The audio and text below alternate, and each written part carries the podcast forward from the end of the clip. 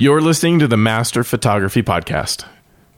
Today's episode is brought to you by the Create Photography Retreat. You should join several of the hosts of the Master Photography Podcast Network, along with well known photographers like Nick Page and Greg Benz, at the third annual Create Photography Retreat. It's going to be held in Las Vegas, March 28th to 30th. And Brian and Rachel just announced that Zach Bradley is joining their staff with the sole focus of managing the models and the model experience at the conference. So if you've never shot models before, even if portrait work is not your, the thing that you're doing, you really have to give this a shot. I think you're going to find that you learn a lot about photography by stretching yourself and doing something that you don't normally do. And, and if you want to do that, you should come join us at the retreat. Um, as you're listening to this podcast here in October 2018, you've missed out on the early bird pricing, but tickets are on sale over at createphotographyretreat.com for the ridiculously low price of only $417. Head over to createphotographyretreat.com and get your tickets today.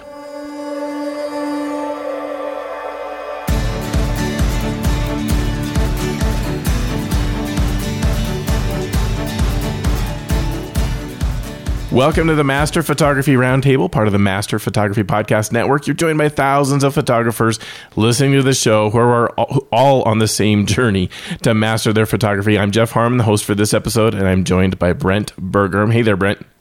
Hey, how's it going? Pretty good. Brent said he kind of woke up with a little scratch in his throat, so we hope he can make it through the episode. Oh, yeah, we'll probably be all right. all right. Well, in this episode, we're going to go over an article from our friends over at petapixel.com. They have fantabulous content, or yes, fantabulous. I love that word. I yes, absolutely. I love their stuff. They have so many great articles that are just super interesting and make me think a lot about photography. And yeah. this is one that really made me think. And uh, so I'm, I'm, really excited to go over it. It's an article from uh, Edward Krim. Edward is the director of the St. Louis Photo Authority, and he's a long-time photo instructor. And his article was titled "It's the exposure quadrangle, not triangle." And how do you pronounce it? Is it quad quadra ankle quadrangle? I don't know how you say it. Do you know, Brent? I would blur it because just like you did, quad quadrangle. Quadrangle. All right, we'll go with quadrangle. Maybe, maybe um, there's too much emphasis on the angle, but anyway. And, and when I kind of shared this on social media because I, I, really liked this article, someone immediately was like, "Why don't we just call it the exposure square? Why do we have to call yes. it the exposure quadrangle?" uh, which is it's kind of funny because later on he, he we talk about technobabble in a, a second, so it's really right. kind of interesting. But we'll have a link to the specific Petapixel article in the show notes. You want to go over to masterphotographypodcast.com to find those, uh, or in your podcatcher. Hopefully, there's a link to them in right there in the podcatcher. All right, so. Before we get into Edward's argument in the article, some really good, compelling things to think about where he's arguing that there should be four factors that we should be considering with exposure. I think we need to kind of talk just a little bit about the exposure triangle first. And Brent, you teach sure. photography at a college. So I want you to take a minute here and tell me about how the exposure triangle fits into your instruction. You bet. In my principles class, so that's where students come, they have effectively zero experience, or at least that's the assumption right, that I make right. in that class. Total beginners. Yes, all beginners. So it's about helping photographers understand what they need to get a proper exposure, and also I would add to that the relationship between those items, uh-huh. uh, and what those items are your settings on your camera, and so it's about the controls of what the camera gives them to control. We look at one at a time. So initially, I'll tell them you know, and you talked about this actually a little bit in a previous uh, episode about getting that exposure, and you were talking about exposing to the right, and how when you begin, in, you're just always trying to hit that zero mark and uh, and that's on your light meter. So you understand you're getting an even exposure. You're not getting too bright. You're not getting too dark. You're getting an even exposure. And I would add, of course, what the camera thinks is an even exposure. Right, right. Anyway, that's an, that's there are some discussion. caveats there for sure. Yeah. So I just tell the students to begin with because I have uh, what I call basically an icebreaker type assignment because I don't want them to feel intimidated by the camera. I don't want them to come in. Well, they do come in a little bit fearful, a little bit like I have no idea what I'm doing, and so we have an assignment that literally has zero anything to worry about creativity or anything like that. It's all about getting to know the camera, and I just say, here are your controls. Find out where those buttons are. Find out where those knobs are. Whatever it is that ta- takes these controls, and I don't care whatever settings you had to get to get that dot on the center 0 Mm-hmm, mark. That's what your goal.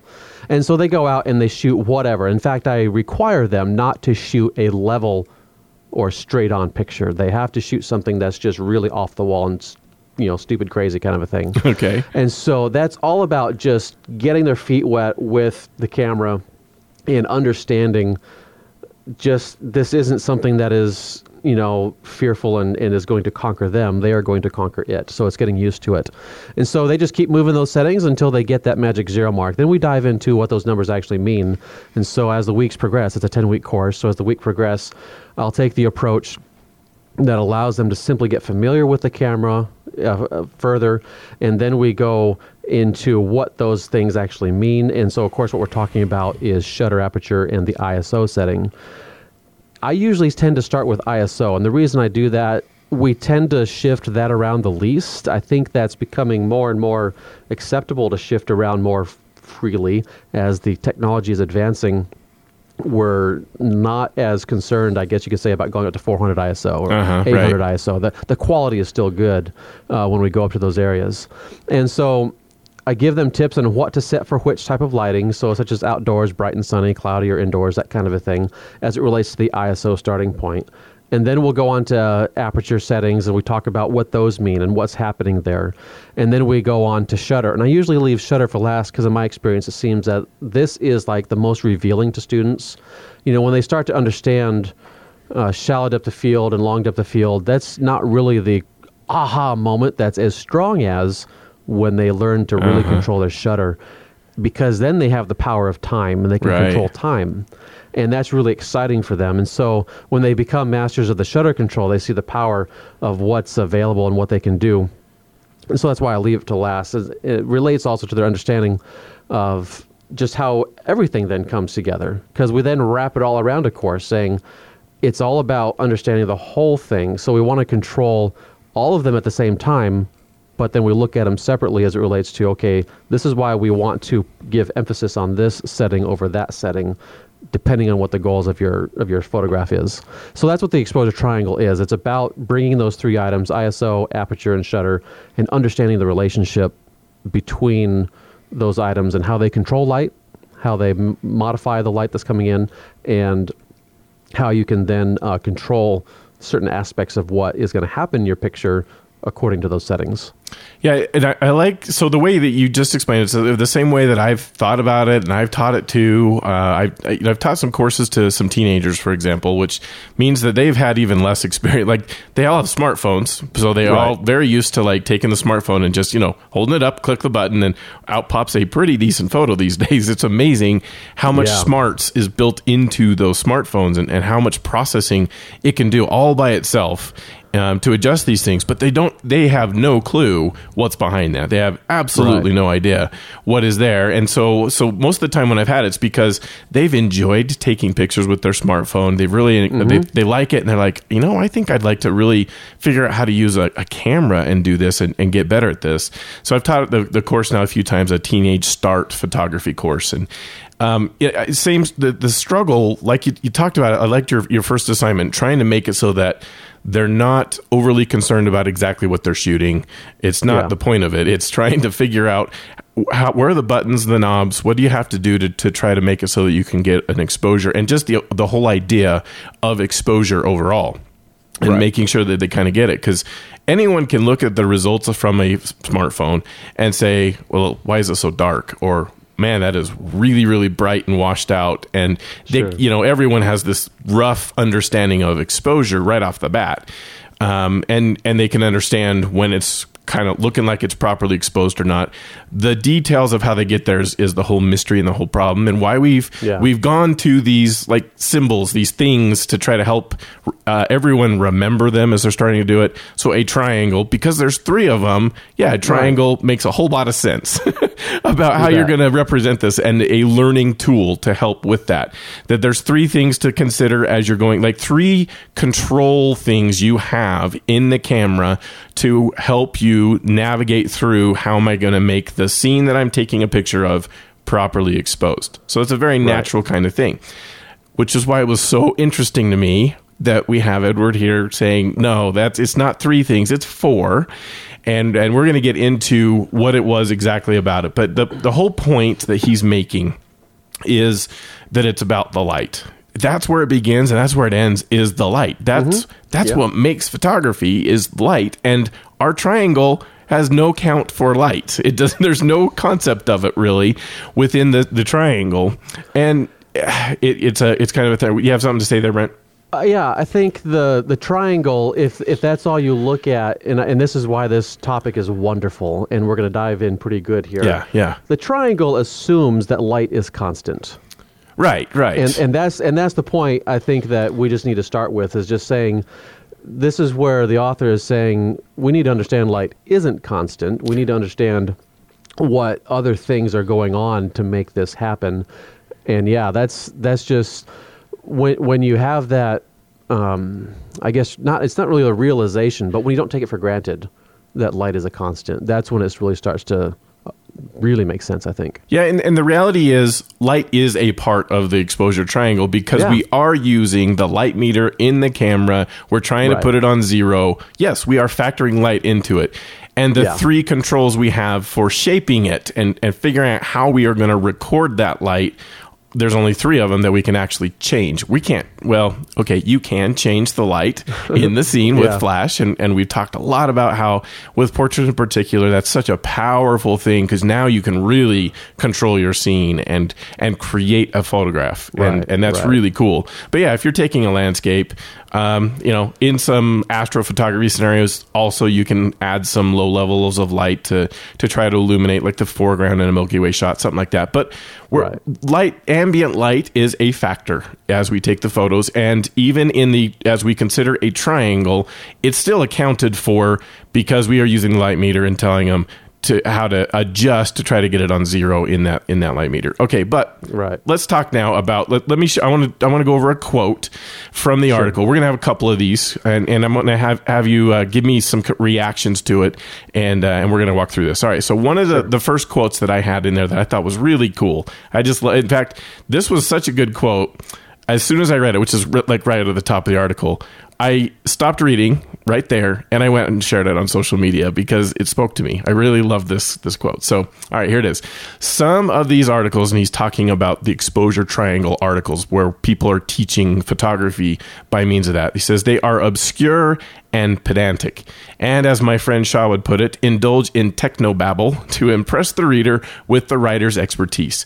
Others make a sincere effort to communicate important information to the reader, but all of them fail to acknowledge that beyond ISO, aperture, and shutter speed, there is a fourth part of the exposure equation, the part without which there would be no exposure at all, and that part is light. So, what what you, what's your reaction to that, Brent? Uh, yes, this is great. Uh, for me, this is when the zen of photography effectively sets in. And this is the reason I love photography, and that is I really love that techno stuff, and that is awesome. And I love his uh, impress the reader with writers the writer's expertise. Yeah, yeah. You know, if that's your goal when you're writing that or when you're talking about that, to kind of puff yourself up, so to speak, uh, you got to be able to. My opinion is you got to be able to uh, bring the rest of it to the table. And if you can't, then that's the other part of it that falls off. And this is what he's talking about. The light is what it's all about. And the photography has that equal balance for me, that that awesome Zen part, the art side, and then the techno side as well. Yeah. And cer- certainly, I love the art part, and that's what we're talking about here. Uh, getting those techniques figured out, getting the technical stuff figured out, so then we can master them, we can control them, and we can achieve our point with the light that we're given. Or in the case of flash photography, like we kind of mentioned, we can bring light into that subject and into that scene. But it's also one of those, I think, forgotten subjects. And I, I talked about just a little bit ago about how it's something we tend to take for granted, so to speak. Uh, The triangle assumes it's a constant. And of course, we need light to have photography. That's what the whole point of the photo part of the word photography is about. It's referencing the light component of that. However, taking that for granted is too easy to do, and that's how I think I interpret what the the author is saying here. Bringing that other part back into it, so there's other reasons, I guess, where we can consider someone to be an expert. It's not just those technical things. It's also the art side of it. So when when you you had those beginning classes, you're starting to teach photographers how to do things, and most of our listeners are, are beyond that point. They've they've already Sure. been they've already started a good way through it. Most of them feel like they have the exposure triangle mastered pretty well, uh, which Yeah. is great. That's a good place to be. But it made me think, as I have taught this, like I probably could have done a better job of emphasizing right at the get go before we ever talked about shutter, aperture, ISO, things that they don't they don't even know what those words are. I should talk about what we are doing is trying to record light, and it's it's a challenge in a lot of situations to figure out what you have to do so you record that light correctly. And you can mm-hmm. end up with the photo with the light recorded in a way that's useful and pleasing.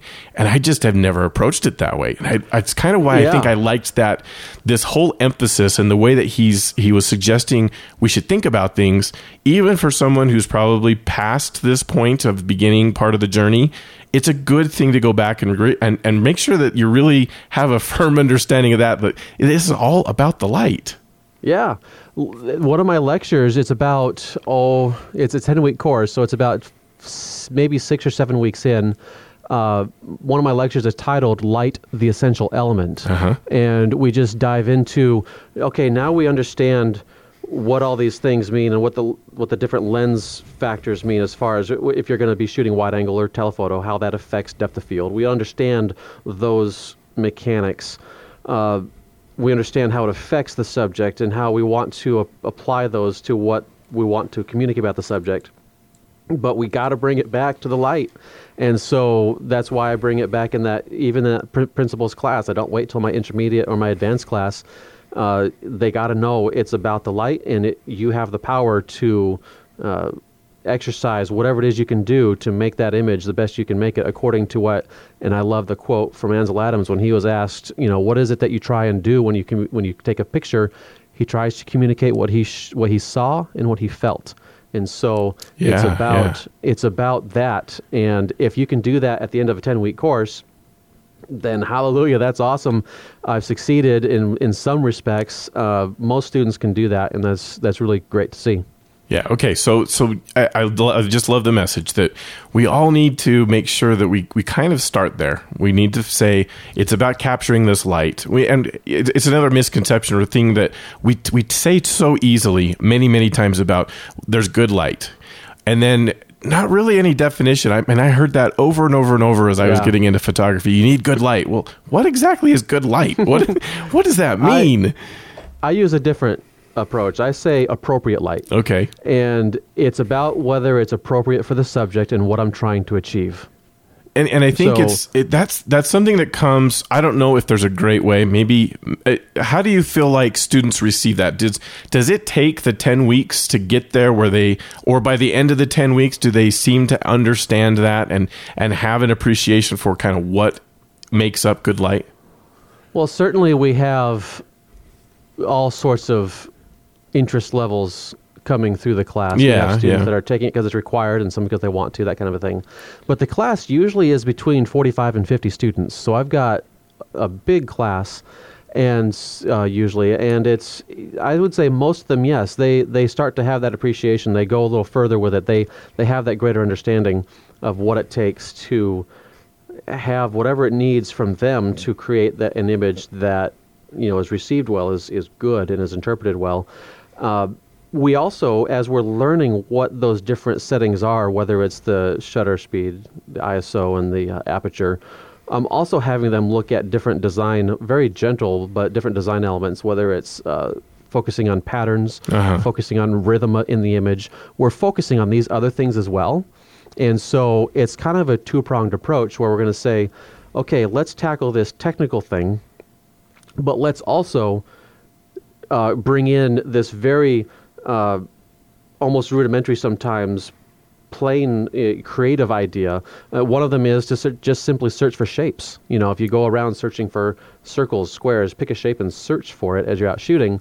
Uh, they're playing with then that th- those notions of how can I be creative with this other challenge of saying I have to limit myself to just this item, but it also helps in their exploration. So uh, we have the the projects I have them do address the the technical side for sure, but it also totally does not forget the creative side. And by the time we get to the end, it's almost all creative Uh-huh. because the tech, the technical stuff they just know. And so then it's about uh, my last assignment is about storytelling, and so it's all about okay, you know all that technical gobbledygook.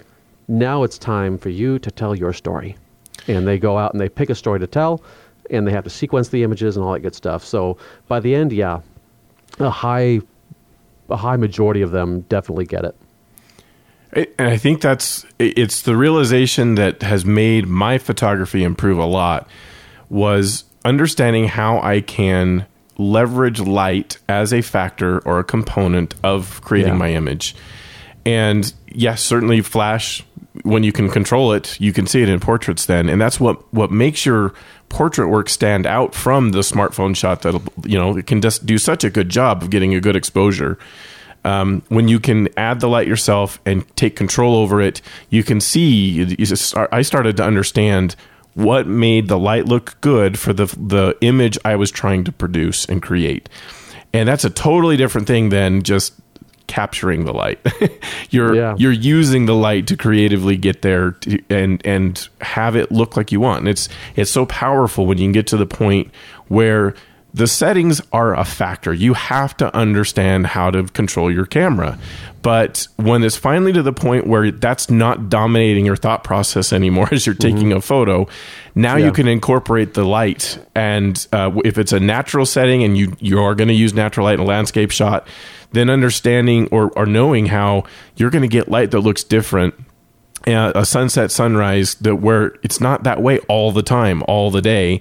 And that's what people really enjoy is seeing shots that they don't always see and have a regular basis on. And then how do i use my camera as a tool and the settings to capture that light? That's what makes it good light at that point because you're realizing your vision. You're creating something that a lot of people don't see all of the time and uh, and then it becomes a powerful tool to be able to help you with your photography. Okay, so Betcha. so with all that said, let's let's go a little bit deeper into the what is the quadrangle then. And we've we've talked about why we as photographers should consider light as part of the equation of getting good exposure. But Brent, I want your thoughts on what exactly it means then to have an exposure quadrangle instead of triangle what does it mean to consider light as part of getting a good exposure? Maybe uh, I liked the way he went through in the article and he used kind of the example of the Sunny 16 rule to illustrate his point in a good way. So maybe can you mm-hmm. walk us through the, through kind of what you you took from the article as being the quadrangle? Sure. And as we look at the Sunny 16, what we're looking at is on a standard sunny day, you would uh, take that. Certainly, you, you look at taking light into the equation. Uh, might be able to say it's we're taking light as a first and foremost element of that equation. And so on a sunny 16 day, we have the idea that it's a bright and sunny day. We set the aperture of the camera to 16, and then that base uh, shutter speed that we're going to start at is based on our ISO. So if we have 100 ISO set on our, our camera, we would use a 100th of a second uh, on the shutter. And for the most part, on you know most sunny days here on planet Earth, that would be considered a decent exposure. Certainly, you're going to have differences, uh, but this is just that rule of thumb idea. Uh, so that's a starting point. And so what we've done here is we took that light into account first. And again, I think it's almost always that we do this, uh, but this is just a simple approach that helps illustrate that whole point of what we're talking about with this quadrangle. Uh, it's it's setting up, you know, a very hard and fast set of rules almost that says, okay, you know, this is how we are taking light into account first. Uh, in other situations, we would probably react differently depending on how much light we're talking about, though. Uh, but it's the same idea because we want to take light first, and then we go at it with the settings based on what the light is. Okay, and so this this as a as a beginner, when I heard about this rule, I was think I took it for granted that 16 was just how you had to set the aperture. I was like, Yeah. okay, so the rule says super super bright outside, you set your aperture to 16. and and okay, all right, and then ISO 100 and and shutter speed 1 100th, and great. That gets you really close to zero on that exposure meter, and um, or the light meter, and and that's a, a, a fine way to start it. But that doesn't account for like your objective or what you're trying to do with Right. your shot. And um, and it's kind of where uh, I think he, he was. I think he was trying to illustrate this as as making that point that these are are ways to make it so that you will given the lighting and that's where he started from we have this massive amount of sunlight in the scene and we have to account for that. Like that's that means we have certain limitations that we're going to have as we try to take a photo and get a proper exposure here. If you started at an aperture of 2.8 now we we are we don't have a lot of other options to get make it so that we get a good exposure. We um, because we're going to have the, ISO if we increase it is going to make the problem worse. We have this massive amount of light, and we've we've uh, opened up the aperture so wide to let so much light in. We've got to find now we have only the other two controls to try to limit the amount of light coming in. And Right. ISO, you can't go any lower. You're limited there. And shutter speed. Yep, we can certainly increase the shutter speed from one one hundredth of a second. We can start cranking that up. And you can go cameras today. It's like one eight, eight thousandth of a second's a pretty good maximum on the shutter speed for a lot of cameras. But even that's a limitation now. Is 2.8 given the number of light, the amount of light, ISO 100, and a shutter speed of one eight thousandth of a second going to be enough to make it so that we don't end up with like a photo with pure white in Right. the in the shot. And so considering the light and what controls we have for dealing with that light, that means it's a that makes it the quadrangle then at that. And uh, and that's an important factor as you're doing it. Your objective as you shoot the photo, if you're not shooting a landscape scene, you're out in the very very bright sunlight, you may have to go to something like uh, a a, modifier that you're going to hold over them, something to block the light out, or go in the shade if you're taking a portrait, something like that, mm-hmm. because you don't have enough controls to deal with that level of light in the photo. Or conversely, if we have a super dark scene, you're shooting the Milky Way, you want to try to get the Milky Way in a shot. Now we have to deal with a significant lack of light. And you can't even add light to the situation because you're shooting something that is light years away. You have no chance to try to make that thing brighter. Um, so now we have the opposite problem. We have to figure out how do we try to get the best image quality we can with the controls we have and letting light in. The stars are moving, you have a limitation on the shutter speed therefore the aperture we only have so wide open that we can go. The ISO, when you take it up too far, you have lots of problems with dynamic range and noise. There's limitations, and but it's all has to do with the light and how much light we have to deal with. And uh, so I love the concept of teaching it as a quadrangle instead of a triangle, so that we emphasize the factor of light being in part of the equation rather than than the normal method where we just don't really consider it that much even though it is naturally taught because we are going to use our light meter it's something to make sure we are actually thinking about is the light and should i do something besides the three settings that will help me with the light that's a good a good Yeah. process to go through Good. Yeah. all right, now some more some more concepts that he went through in the article. That that again, really cool article. You really should go read it for yourself, and and uh, I, I loved it.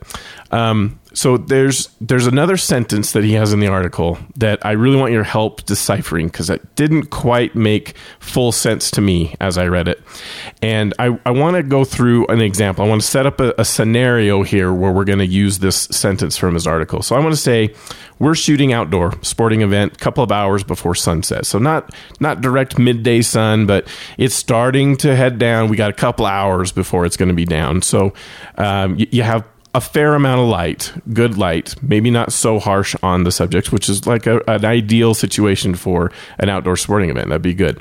You're wanting to freeze the action so we have that objective. We want we don't want to show motion in the the shots. You could uh, you could decide that the uh, athletic event or outdoor sporting event you might want to show that motion but we're going to say our objective is we want to freeze the motion um, so that means you're going to have a, a pretty high shutter speed. Uh, we want background blur if we can get it. That's secondary. We want to freeze the action as the primary goal, but we want background blur if we can get it. That always makes the photos look a little nicer and, and makes the athletes uh, pop out from the background better. It looks good. So we want to open up the aperture as much as we can. And then traditionally in the exposure triangle, we've talked about two of the three now. And, and because of our objectives, we have some very specific settings that we want to dial in. Now we have ISO that's left. And with digital cameras, we want to keep that ISO as low as we possibly can to get the very best image quality. So bright sunny situation, we can probably put the shutter speed maybe even all the way up to one eight thousandth of a second. That's going to absolutely freeze the motion. No problem there. Uh, open up the aperture. Maybe we can go as much as four, 3.5, 2 point. It kind of depends on exactly how bright is that sun right now. But, but something along those lines, something with a lower aperture number there, open it up wide. Uh, ISO 100. We have enough light to make that work. Let's let's say we can go 2.8, 1 eight thousandth of a second ISO 100.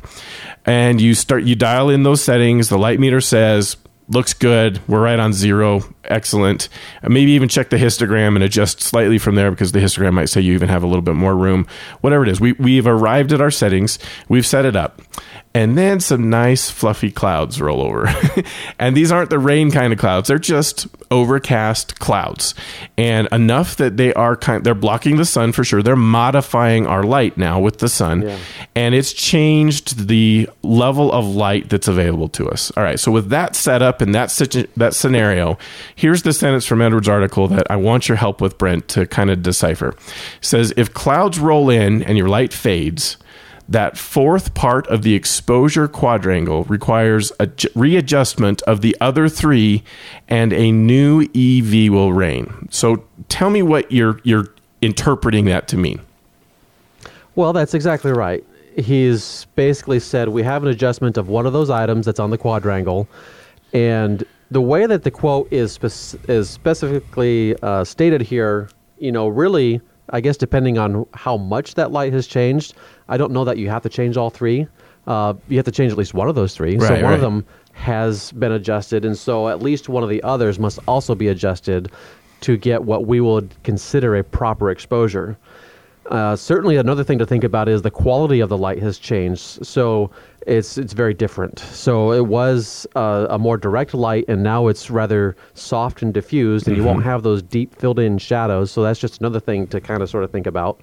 Uh, so they'll, you know, we use the uh, would use the term they open up a bit. So the shadows might open up a bit. They won't be so dark comparatively to the, the previous lighting scenario. So in that situation, you could possibly get away with increasing your ISO to accommodate that drop in light amount. So you're making your uh, sensor effectively more sensitive to light. And the reason I say you possibly could get away with that is if you're really concerned about that maximum technical detail and you want as much dynamic range out of it.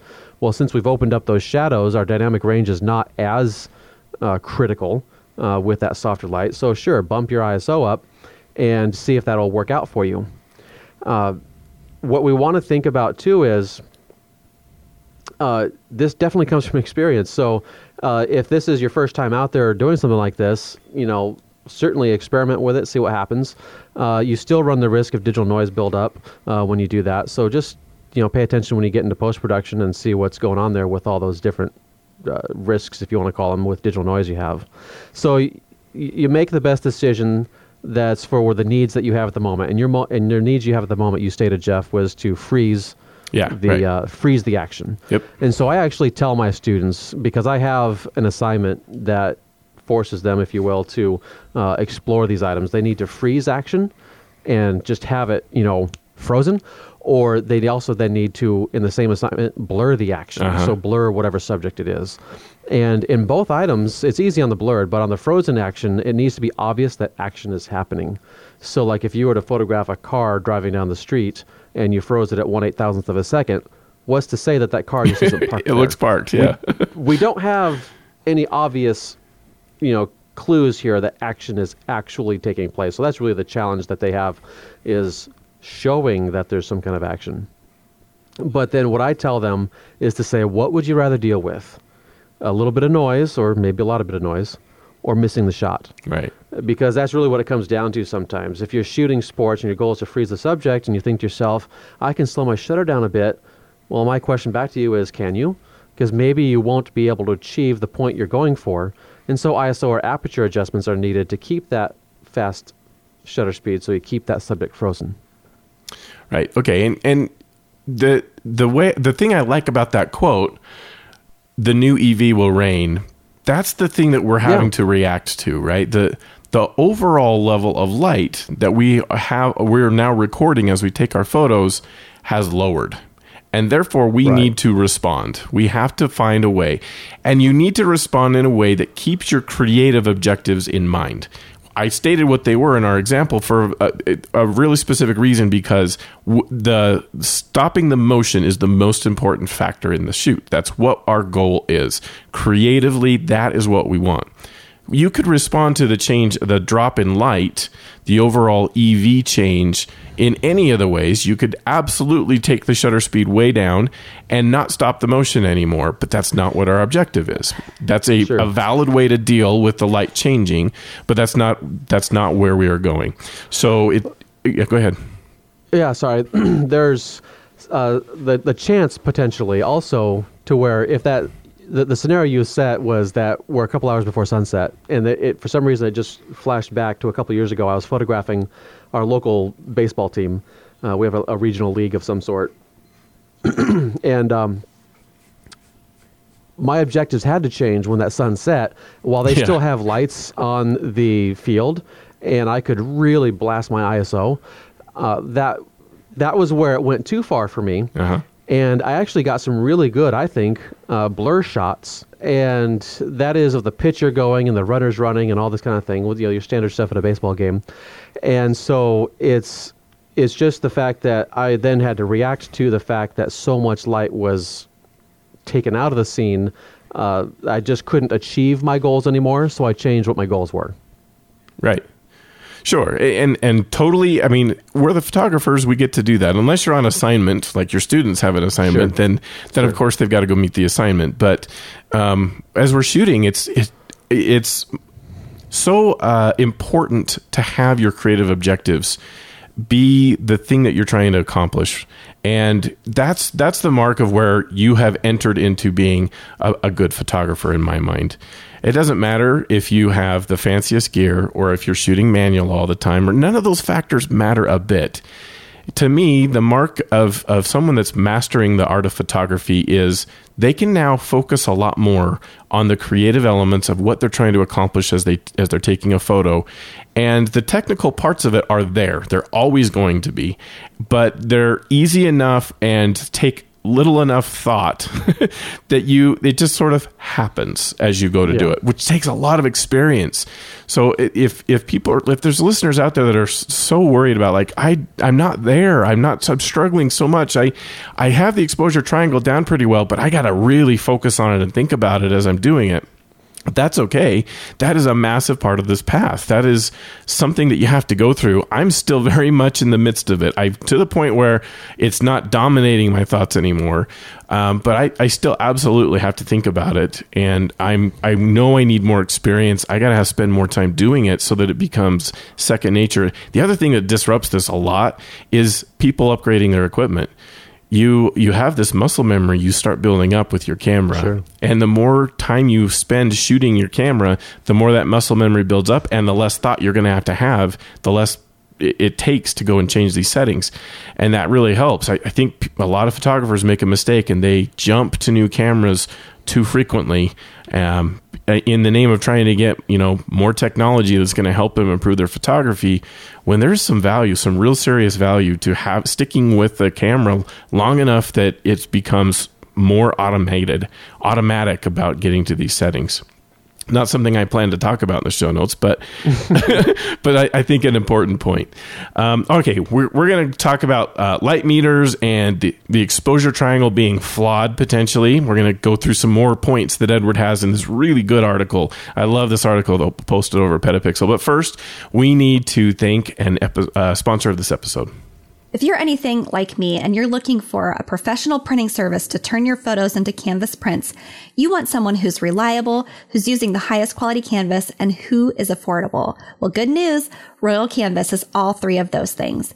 They print in 11 colors, use premium canvas that doesn't crack when it's stretched, and they ship super fast. Usually within two or three days, of ordering. Plus, if you ever need to contact them, you'll be talking to a real person who can help you out with accurate information and resolve any problems quickly. With Royal Canvas, you're getting a premium quality canvas, archival ink, and an expert stretch. So go ahead and give it a try. Go to royalcanvas.com slash master and you'll get 40% off of a single canvas print and an additional 10% off of poster or metal prints. Or if you'd like a sample, feel free to email service at royalcanvas.com and they'll send you a free canvas color swatch. That's royalcanvas.com slash master for 40% off of a single canvas print and an additional 10% off of poster or metal prints.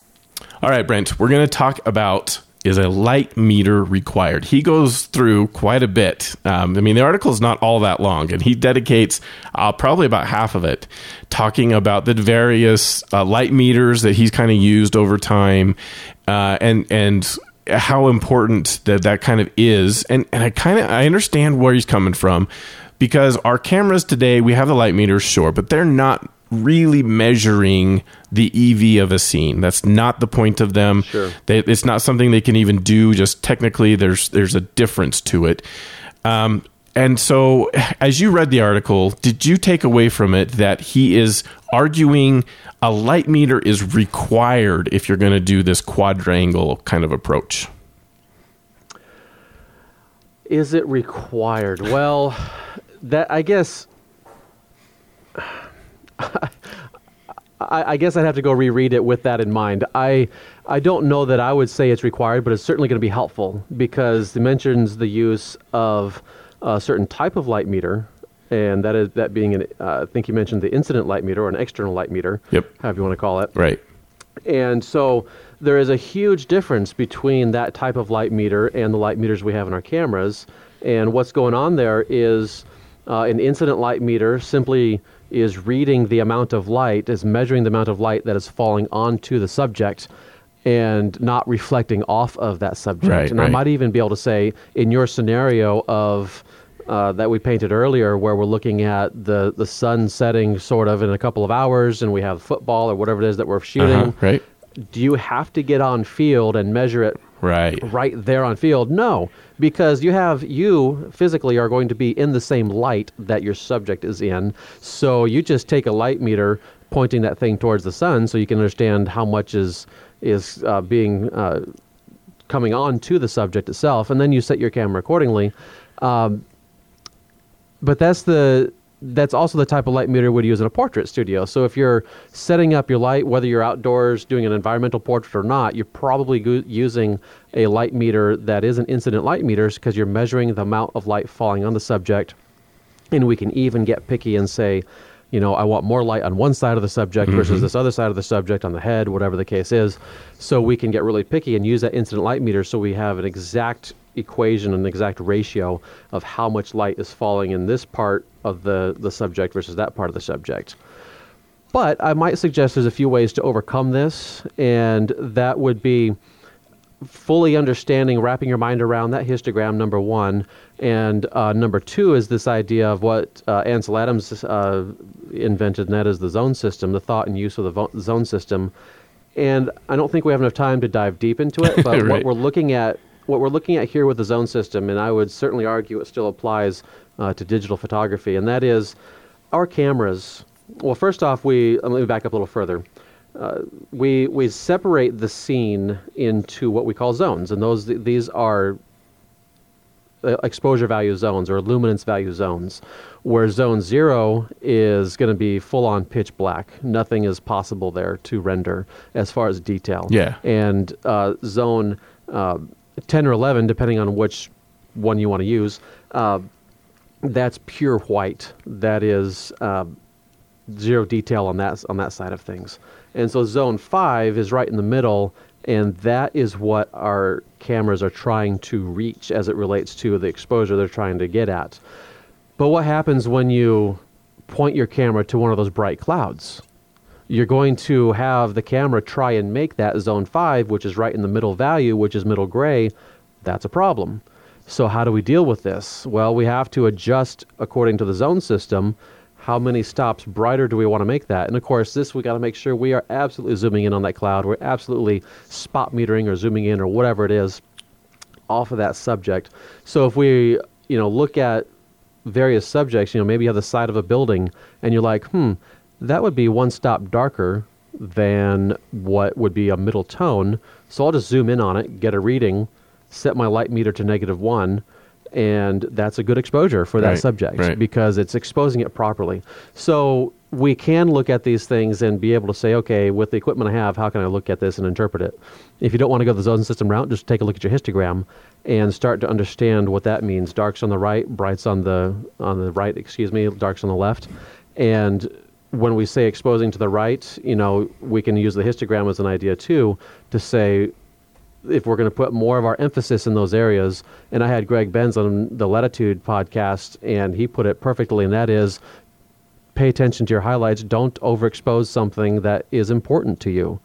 So if something is important Right. to you, just watch that and make sure that doesn't blow out. But at the same time, Yeah. it's fine if there's a really bright cloud in the scene to have that cloud look white. That's okay. Yeah, we got to have it look white because it feels unnatural otherwise. Yeah. It's just depending on does what does white mean? Does white mean blown out in zero detail or does white mean light and Yeah. fluffy and it feels, you know, soft and all that kind of stuff. Yeah. So we can look at it both ways with either just the zone system if we don't want to look at our histogram and do a bunch of chimping or if we want to go ahead and take the time look at our histogram Yep. and say, okay, this is this is how I can dial that exposure in. Yeah, I think you could come away from this article um, thinking that that Edward's like a, a curmudgeon, doesn't like digital, and thinks we've all gone, uh, you know, lazy. We're not doing things the proper way. I don't believe that's the, the that's not what I took out of the post. Why I still really Sure. really like the post. I don't feel like Yeah. that's what it's going to be, but you could see where someone might might think that's the case, and and there is an argument to it. Uh, digital cameras have made photography far more accessible today than it was. I, I don't know that I would have been significantly interested in cameras and photography if I was if I had to shoot film and that's all I had. if that's the only Ah. option. I Um, wish I could get you in the dark room. I mean, maybe I'd like it, but I don't know if it would have appealed to me right off. Um, now, Yeah. now that I'm, I have done as much as I have, it might be appealing to me, but I, I don't know if I would have entered into it anyway. It's, it's digital is has made it more accessible. It's made it more affordable, and I can see the point where he's saying we have a lot of photographers. We have an entire generation of photographers who they actually don't even have to understand the triangle, let alone the quadrangle. And and we're there the photography industry is being hurt by it because there are people that don't know how to even start with light and how are we going to capture the light, record the light so that it's achieving the creative objectives that we've got and and I do think he was suggesting we can't really do this without a light meter. But I don't like you, Brent. I don't think that that's strictly true. I think you can still have a really solid understanding about recording light and how it is that you can do that with a digital camera with the tools that are built into the camera. The light meter gets you close, and understanding the the different metering modes on your camera, which I have a Photo Taco podcast episode on that. If if that's something that, that you need, then uh, I'll put a link in the show notes to it about that. Um, then then you, you really do have to be able to understand that. How can I use? How do I get the most information out of the the light meter built into the camera so that I can get get close and get started? Or like you said, how do I maybe focus on the very brightest element in the scene and decide how it is I want that element to be exposed? I'm okay maybe going a little bit to the right of zero on that that uh, that highlight being careful not to kill it and and and uh, blow it out. But uh, but how do I use my light meter to figure that out? Or like you said, histogram is a vital tool that I'm constantly using. All technical aspects and details that go into the equation of helping you to figure it out, and, and the more you use them, the like any tool or anything that you're learning, the more that you use it, the more automatic those decision processes can be. And now you can focus on the creative elements and understand kind of almost intuitively what it is you want to do, how you're going to change either the triangle of elements or uh, use your light meter and, and histogram to help you get there. They're all just tools and all helpful to doing it. So I don't think a light an, uh, an incident light meter external to your camera is required for you to to do this quadrangle approach, but it's certainly going to take some experience. It's going to take some time and a lot of shooting to uh, to really kind of get there and understand it. All right. Now the last point before we end this episode he makes a statement in here really strong, really hmm. strong about the exposure triangle, calling it flawed. So here, here's what the statement is. He says the exposure triangle concept is flawed, not only in that it overlooks the most important ingredient in photography, but it is also flawed in that the sides do not correlate in any meaningful way. In other words, they don't tell you what exposure to use, which makes it, well, by definition, rather useless. It only deals with the camera controls and does not deal with light level. So, Brent, what's your reaction to that statement? So, my initial reaction is to say I don't think I'd go so far as to say it's flawed because to say something is flawed, we have, I guess we certainly would say we have certain expectations that come out of what it is. So if it's not doing what you need it to do, you know, we need to find another way. And I think that's what he's talking about here. He's finding, trying to find another way. It does do a good job at helping photographers understand the relationship between those three basic controls on the camera, though. And for that, I think it's uh, a success. Uh, I do like the quadrangle approach because of how important light obviously is. But to say that this is flawed, I believe, in my opinion anyway, that it's a bit of a stretch. And I have a little bit more on that. So here's why. And that is we have to start somewhere. yeah. And we end up making it, it, to begin with as photographers we end up making rather uninformed decisions when we first start out. And we certainly mess up. Sure. And hopefully we learn. And then we start making informed decisions as it relates to the settings based on the light. And then we grow and we start coming up with other adjustments to achieve our creative intent. So to suggest that we need a system that needs to tell us where to start well, that's what teachers are for. That's a little shameless plug here. uh, but really anyone can be a teacher in this in this respect. So if you don't know something, you know, please don't be afraid to ask. Uh, ask someone, and maybe they don't know it either. Maybe they do know it. Uh, if you do know something, certainly please, please feel free to share that with those uh, that are asking and those that need it. And I'll put a plug in here for our Facebook group for that. So we, we're oh, trying, oh, we're trying very hard to have our Facebook group be a place where listeners can can go and hang out and feel fully entitled to ask questions, no matter how, where you are on your photography journey. If you're at the beginning end and most of this episode has made you feel like you don't understand anything about photography, that's fine. Just go ask questions. We're we're trying to facilitate or, or have a community there where every question is fine. Every question is you should feel comfortable asking, and we want it to be like a, a, really safe environment for everyone to ask questions, no matter what topic it is. If it's super technical, I hopefully will be able to help you and and try to make it something that's uh, that's going to make sense. If it's uh, more creative, there, we we have lots of folks involved that have lots of different levels of exposure to photography, and I have yet to see really anyone in that community. Actually, we'll we'll kind of boot them out if, it, if it ends up being a problem, who are, are saying, hey, that's a stupid question or belittling people for asking questions. We're, we're not going to let that be how that community is going to go. So go over, go to Facebook. Uh, if, if you do Facebook, it's a really great resource. If you're a listener and you haven't joined our Facebook group, go to facebook.com and search for Master Photography Podcast and go join the group. You do have to answer a question. I still see people asking to join the group where they didn't answer the question. And unfortunately, that means we can't let you in because we want listeners. You're going to have to say the name uh, of host of the show. So Jeff or Brent will work for this show, but you can do Connor and Erica and Brian and Nick. And there's lots of, of names that you could put in there so that you can get in. And then as soon as we see that, we'll let you in. But we want to keep the spammers and the bots out. And uh, so we, we have to do that. And unfortunately, in the world we live in, that's, that's just a necessary thing. Um, I even approved one that said Lord Page. Lord so Page. that that did actually happen. So that that proves they're a listener right there. That's yes, excellent. Yes. Yeah, if you don't know what that is, you're going to need to go back a few episodes. Yeah, three three or four episodes, you might pick it up. Yeah, it's pretty cool. All right, um, one final thing that he he does conclude his article um, in well he he gives a suggestion for people, and uh, he does say, look, the quadrangle will also be flawed, just like the triangle, if you you don't have some way to have uh, a method for telling you what your exposure settings should be. And maybe this is why I'm saying the triangle is not fully flawed because we do have something that's helping us with that in our light meters. Yes, it's reflective sure. light meters in our camera. Yes, you have to understand how how metering modes work so that you can have that tool be useful to you and provide you valid information to go by, but it is helping you to figure out what your settings should be to get a good exposure. So what what he's suggesting is uh, a free PDF that you can download.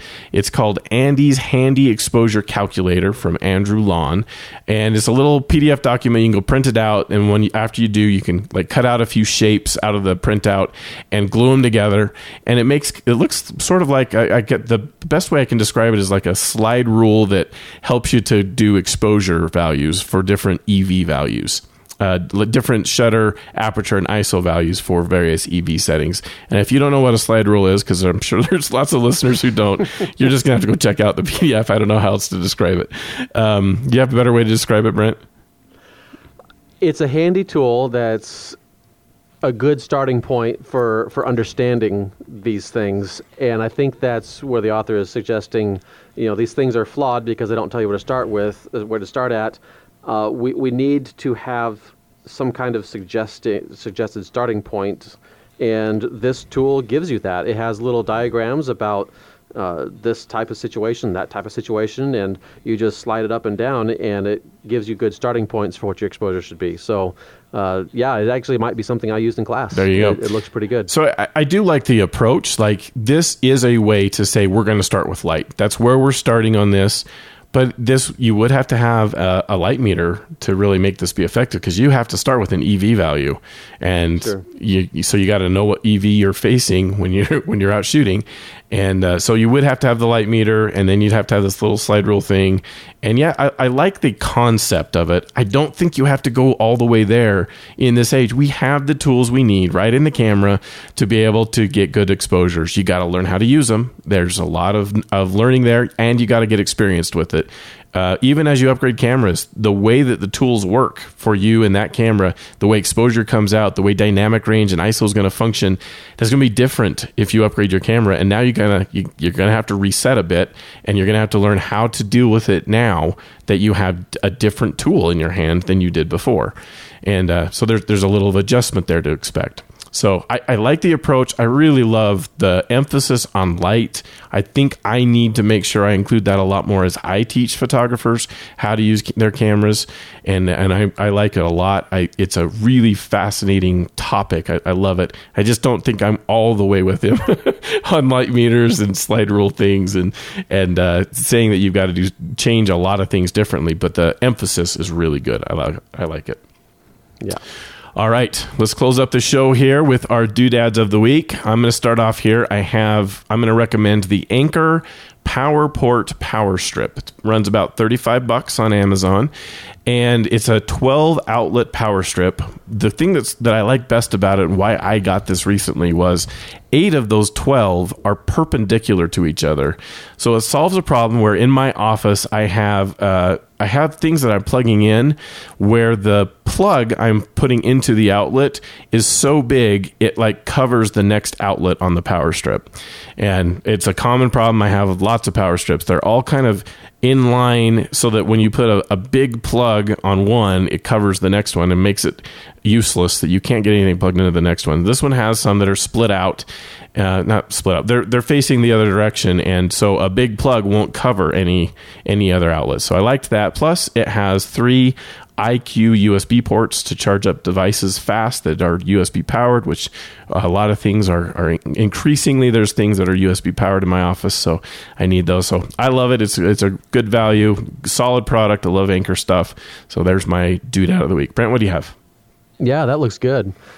Um, I have a book, and it is Perfect Exposure. We've been talking about exposure an awful lot uh, by the author Michael Freeman, and it's available anywhere books are sold. But I, I have one of the, the the previous. It's been updated since the the one I read, and and it's just it goes through so much detail about just understanding every all these things about exposure and and what to do. And I think it's uh, it's portrayed in a, in a great way. So that's that's my uh, doodad this week. Perfect.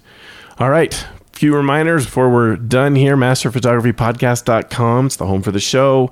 You're going to find the show notes there, the links to the articles, the doodads. You're going to want to go hit that up. Facebook group we talked about already. That's Master Photography Podcast. And you can find my work at jsharmonphotos.com or my other podcast where I go into a lot of the detail of these tools we've been talking about histograms and metering modes and so on. Phototacopodcast.com. You can go search for those topics and you'll find episodes on those kinds of things. Uh, Facebook, I'm Harmon Jeff. Twitter, Harmon underscore Jeff. And Instagram, Harmon Jeff. Brent, where can people find you?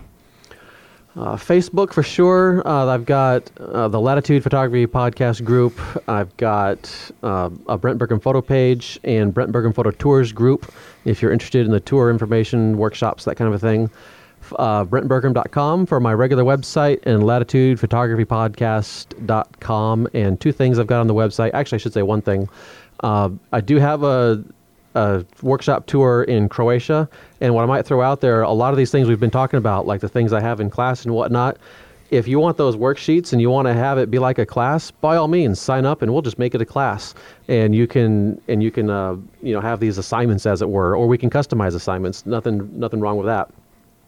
I'm about to release one to uh, Chile for the total solar eclipse that's happening there. I'm just talking with some tour guides on Easter Island. So Wow. we're going to see about going to uh, the mainland area to grab the total solar eclipse, and then we'll fly out to hopefully uh, Easter Island. It's still in the works. Uh, we would be there in wintertime, and they're all like, you know, you're coming in winter. You have the r- risk of rain and the like. And I'm like, well, as long as it's not a typhoon, I think we're going to be okay. So, um, and if that's up for you, if you're up for an adventure, then you know I want you to consider that because I think it'd be a lot of fun. So, uh, we'd be spending three days on Easter Island and a couple of days uh, scouting around and looking at uh, what we would do for that total solar eclipse. So, Sounds so Uh, fun. details are coming out. It's probably, hopefully, within the next week. We're here in about the middle of October, so hopefully in the middle of the, the next week I'll be able to do it. Very good. All right. Well, we're going to close up the show now. We want to thank everyone so much for listening. I want you to get out there and keep mastering your photography, and we will see you again in another seven days.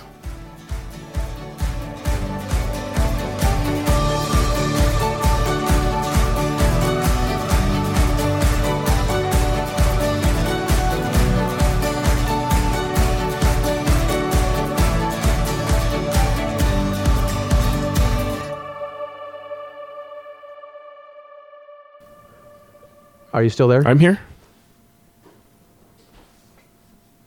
Hello? Do you not hear me? Are you still there? I'm still here. Okay, I guess we'll have some editing to do. Yeah. Shoot. You got some really good blur shots. That's where I heard you last. Okay.